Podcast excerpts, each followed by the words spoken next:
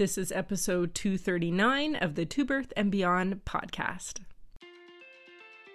We're so excited to have you with us on this episode of To Birth and Beyond. I'm Jessie Mundell, mom, kinesiologist, and fitness coach to pregnant and current moms. And I'm Anita Lambert, mom, pelvic health, and orthopedic physiotherapist with a focus on women's health. On the show, we provide information and education on fitness, the pelvic floor, fertility, pregnancy, birth, postpartum, and women's health. We offer a brave space to have candid and vulnerable conversations on the struggles and joys of motherhood, including all aspects of our physical, mental, and emotional health. While you're listening in, please remember that the information on the show is not meant to diagnose or treat any medical conditions.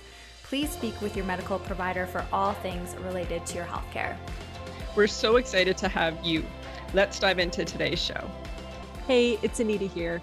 Before we jump into today's episode, I wanted to let you know if you're pregnant and want step by step guidance on how to have less pain and pelvic floor symptoms in pregnancy, how to prepare mentally and physically for labor and pushing, including how to minimize tearing, how to have your partner feel confident to support you during birth, and how to navigate a smoother postpartum recovery. My Bump to Birth Method online program is available for you to join. It's three programs in one, covering pregnancy, birth prep, and postpartum recovery. Plus, you get lifetime access to the program content and bonuses. Bump to Birth Method is my on demand, self paced online program where you can learn from the comfort of your own home through video and audio lessons on how to best connect to your pelvic floor and core in pregnancy beyond traditional Kegels, strategies to help common pregnancy pains and pelvic floor symptoms, my top strategies to prepare your mind, body, and pelvic floor for labor, how to best support you and your pelvic floor during pushing, key strategies for your partner to support you during labor, and how to navigate your first six weeks postpartum. Bonuses include expert interviews, core and pelvic floor yoga class, three strength training workouts, hospital and home birth bag lists, meditation tracks for pregnancy, birth, and postpartum recovery. Whether you're preparing for your first or fifth birth, if you're ready to have less pain and pelvic floor symptoms in pregnancy, feel fully prepared mentally and physically for labor and pushing, including how to minimize tearing and how to navigate your first six weeks postpartum recovery, then head to the show notes or go to bumptobirthmethod.com to see what other expecting moms have said about bump to birth and to enroll today. Welcome back to the To Birth and Beyond podcast. Today's episode is a replay of one of our most popular pregnancy and birth prep episodes, all about four ways to mentally prepare for birth. So often, just the physical prep is talked about but we want to make sure that you're prepared mentally for birth, which is just as important as all the physical prep. So let's jump into today's episode. Welcome back to the To Birth and Beyond podcast. It's Anita here. And on today's episode, I'll be sharing four key ways to mentally prep for birth. Now, when it comes to preparing for labor, usually the first thing we think of is the physical prep. However, I would say the mental prep is just as important and if not even more important, because without doing it, it's going to be hard to tune into all the physical preparation you've done while in labor. And this also applies whether you're thinking of getting an epidural or not, because these four steps are going to help you, even if you're like, yes, for sure, I want an epidural as soon as I can. These four steps are going to be helping you throughout labor until you get your epidural, but also you'll see how they actually apply even once you get your epidural, because there's other factors involved in labor, whether you have a medicated birth or not. So let's jump into the first key way to mentally prep for birth, and that is getting an idea about the environment that you'll be birthing in. So if you're planning to give birth at a hospital or birth center, it's going to be a new environment that you haven't been in very much unless you happen to work in this area. I do see um, a number of care providers as well as L&D nurses, whether in my practice or in my bump to birth method online program. So I know if you work in this environment, it won't be new for you. But for a lot of people, it is. And this also applies if you're thinking of having a home birth. Yes, your home is going to be very familiar. However, I still strongly encourage for you to go through this step in terms of where you would be transferred to if you do have to be transferred during your home birth.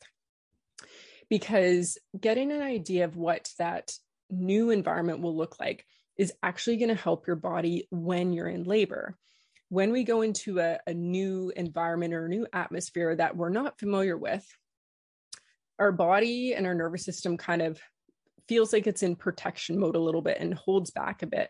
So if you can get an idea whether, I mean, right now, where I am at least, there are no hospital tours. So I really encourage clients uh, to seek out, there is on our hospital website here. There's a video um, where an L&D nurse is giving kind of a tour of the unit so you can get an idea in general what a labor and delivery room would look like, um, the showers, the tubs, the whole floor, um, which can just be really helpful again, because it will make the area, even though the first time you'll be there, if there's no hospital tour, will be when you're in labor. But it'll at least make it a little bit more familiar for your nervous system. So, whether it's videos or pictures, um, it just can be really helpful to have an idea what that environment will look like. Now, other things too to look for is, you know, getting an idea what type of um, like birth tools will be there for you to use. So, you know, asking, will there will there be birth balls or peanut balls? Are there tubs? Are there showers? Will there will there be an actual choice in those? Um, and then also even things like dimming the lights can actually be helpful while you're in labor versus the really bright lights. And actually, one other thing that can be helpful too from the environment, um, if you're going to a birth center or hospital, is actually bringing your own pillow because again, it's it's a piece of something that is familiar to your body being in another environment. So I highly recommend, like I said, checking those out however way you can perhaps where you are, there are hospital tours or birth center tours um, that are back now. But if not, see if you can get an idea either through video or pictures um, ahead of time. Now, moving into the second uh, way to mentally prep, this is around finding strategies that are going to help you stay in the zone and be able to stay focused through a contraction or a surge so that you're not um, your body and your brain are not getting ahead of you. So, some different examples of this are meditation. So, kind of an, an audio track that you're listening to during labor. Could also be affirmations, and affirmations can either be done um, again through an audio track, or some people have their partner or doula say affirmations out loud. Other people like to write affirmations on uh, like cue cards or or posters to have in their um, birthing space. So more of like a visual way to see the affirmations. Other people prefer music, so you may want uh, like a more upbeat uh, labor playlist at a certain point in pregnancy earlier on, and then maybe you want more of a chill music playlist for later on. And then there's other people that just know they prefer silence. So I have some clients who actually bring um, earplugs so that when they're in labor, they can really zone out. Because that's another thing, too, is when you're um, birthing in a hospital environment, you don't know all the sounds that are going to be going on, whether it's beeping, um, whether hearing sounds from other rooms. Like you really don't know the sounds you're going to hear until you're there. So having a few of these options can be helpful. And if you're thinking of listening to whether music, affirmations, meditations, bring um, headphones as well, because then again, you can zone out a little bit more having those in, or you could play them out loud. So those can be great options. Um, other options are around breathing strategies. So for my clients and in um, my bump to birth program, I talk a lot about this flower bloom breath, which really helps people connect their breath to relaxing their pelvic floor, but really it relaxes the whole body.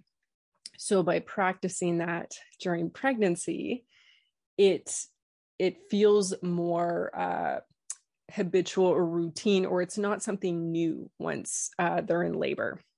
So that's one breathing strategy. Another one that can help is an elongated breathing strategy. So for this, I'll have clients uh, just wherever they are in pregnancy, I'll have them take an inhale as long as they can, obviously without hyperventilating, and then exhale as long as they can. And we just count like one Mississippi, two Mississippi, just to see how long they can inhale and exhale. And then that will give us like a baseline of where they're at. And then I just encourage them each night for one or two minutes before you go to sleep to then practice that. And they're often surprised by the time they get to labor how long they can inhale and exhale for. And where this comes in handy is in terms of a contraction, it's in the shape of a wave.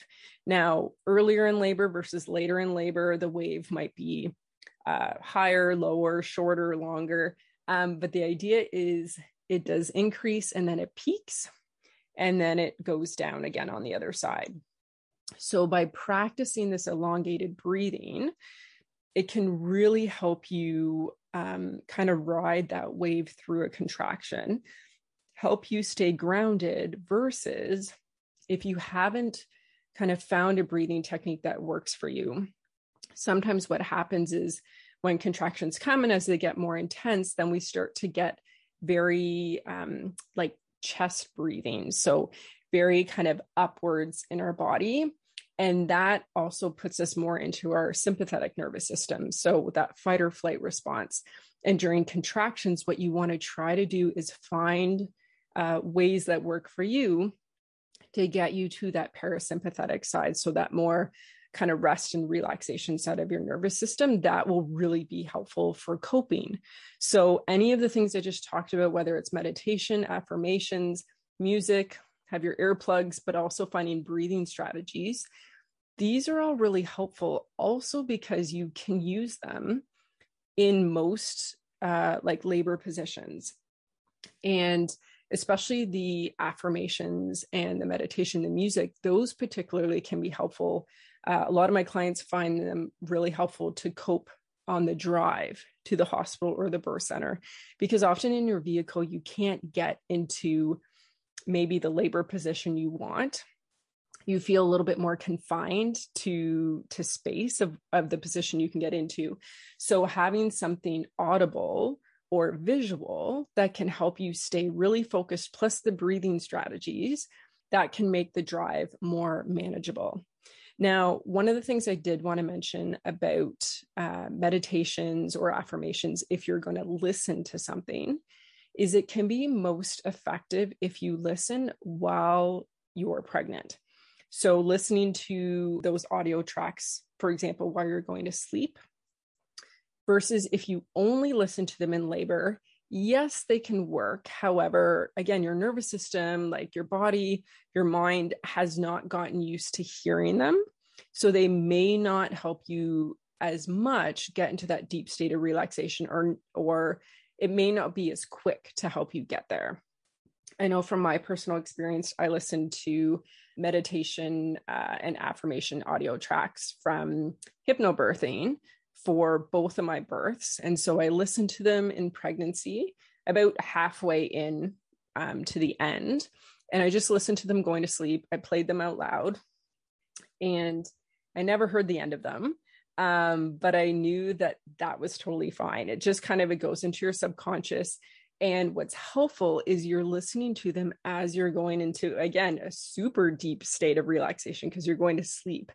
So when I turned them back on in labor, it just really helped me get back to that relaxation and stay there. And with my first birth, I went back and forth between the audio tracks of the meditation affirmations and music. So I had both, and I would just kind of listened to one for a bit and then switch to the other. Whereas with my second, all I wanted was the meditation affirmation tracks. I listened to one song. Um, and then I was like, no, I want to switch back to the other ones. And that just kept me in the zone. So to know it might differ between uh, between your births if you've tried this before, or maybe you haven't and you're thinking about doing it for another one.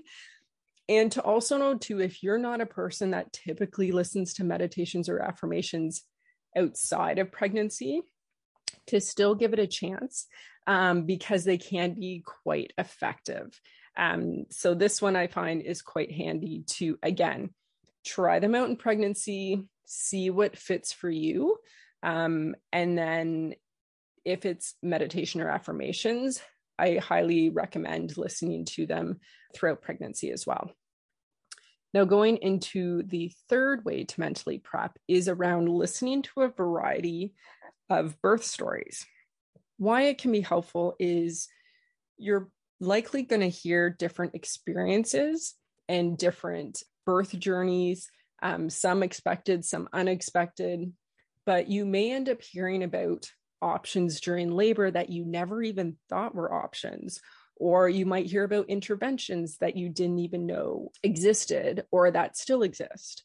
So it can really be helpful to hear a variety. And then what you may decide to do is as you get closer to your due date, you may choose to focus on listening to birth stories at that time more towards your preferences. So we'll talk a little bit more about preferences in the next step. But throughout pregnancy, get, getting an idea yes, is medically, if everything is going well with you and baby, what would be your preferences for different parts of labor? And so during those last few weeks, you may want to put yourself in a bit of a bubble in terms of the types of birth stories you listen to. But I do highly recommend when you can or earlier on, listen to a variety because, like I said, you may hear different experiences. Um, and even you may hear positive experiences from birth stories you didn't expect would be positive. And you'll start to see patterns in why those stories are positive. A lot of times, even if birth does not go as you had expected, if you're feeling supported and that you're an active part of your birth and you were part of the decision making, that even if birth goes in a completely different direction, it can still, on the other side, you end up feeling like it was a more positive experience because you felt supported throughout. So, that one's also a key tip to know about. Now, the fourth way to mentally prep for birth is around being educated and gaining knowledge about labor and birth before it happens.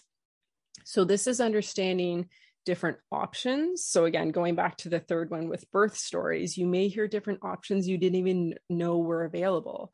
Um, whether it's, you know, different things to use during labor or different options when it comes to coping through labor. Some people didn't realize that you could use what we call like water therapy, so tubs or showers.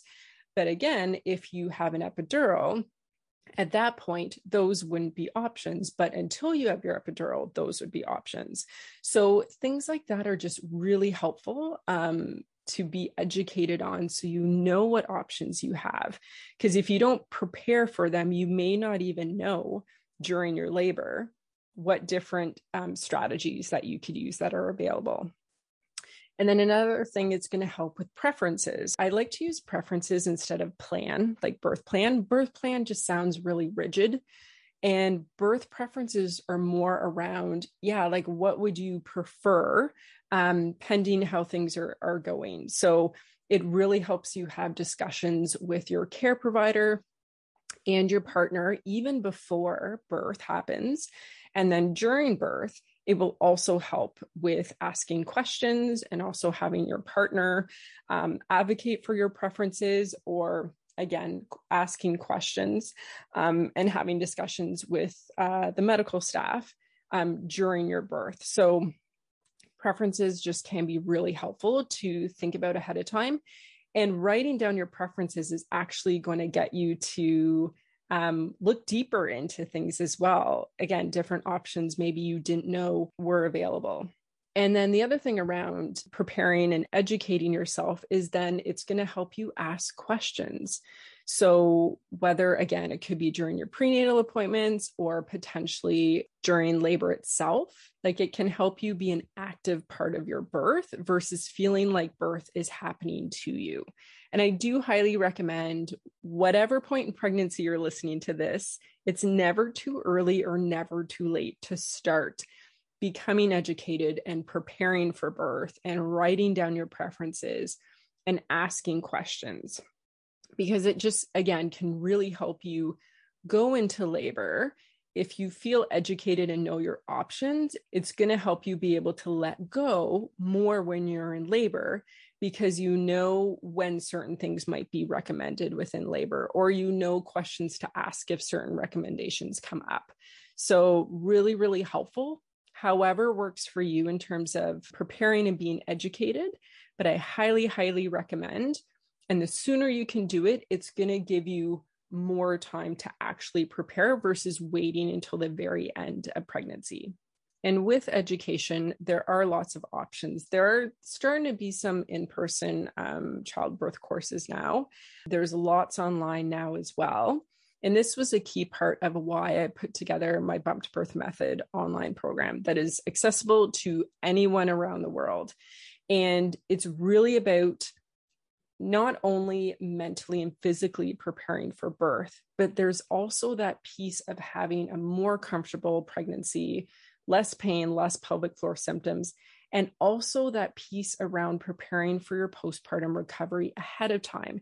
That's another part of education that can be really helpful is preparing for your recovery even before you give birth because again that's also going to help you let go in labor knowing that you've prepared ahead for your own recovery for support that can be helpful for you for baby and for your whole family so i want you to let me know over on instagram which one of these steps towards feeling mentally prepared for birth that you're going to take this week because I'm all about you taking action. It's one thing to hear these steps, another thing is to do them because that's actually how you're going to feel prepared. And I totally get in pregnancy, it's a time that can go by faster than you think. And a lot of people have the intention of wanting to prepare, but you need to take the steps to actually feel prepared. So send me a DM either at Holistic Health Physio or To Birth and Beyond podcast over on Instagram and let me know which one of these steps you're going to start doing this week.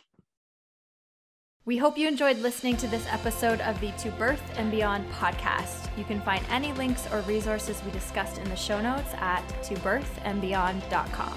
And if you enjoyed today's show, we would love for you to leave us a review on iTunes and subscribe to the To Birth and Beyond podcast in iTunes or Stitcher.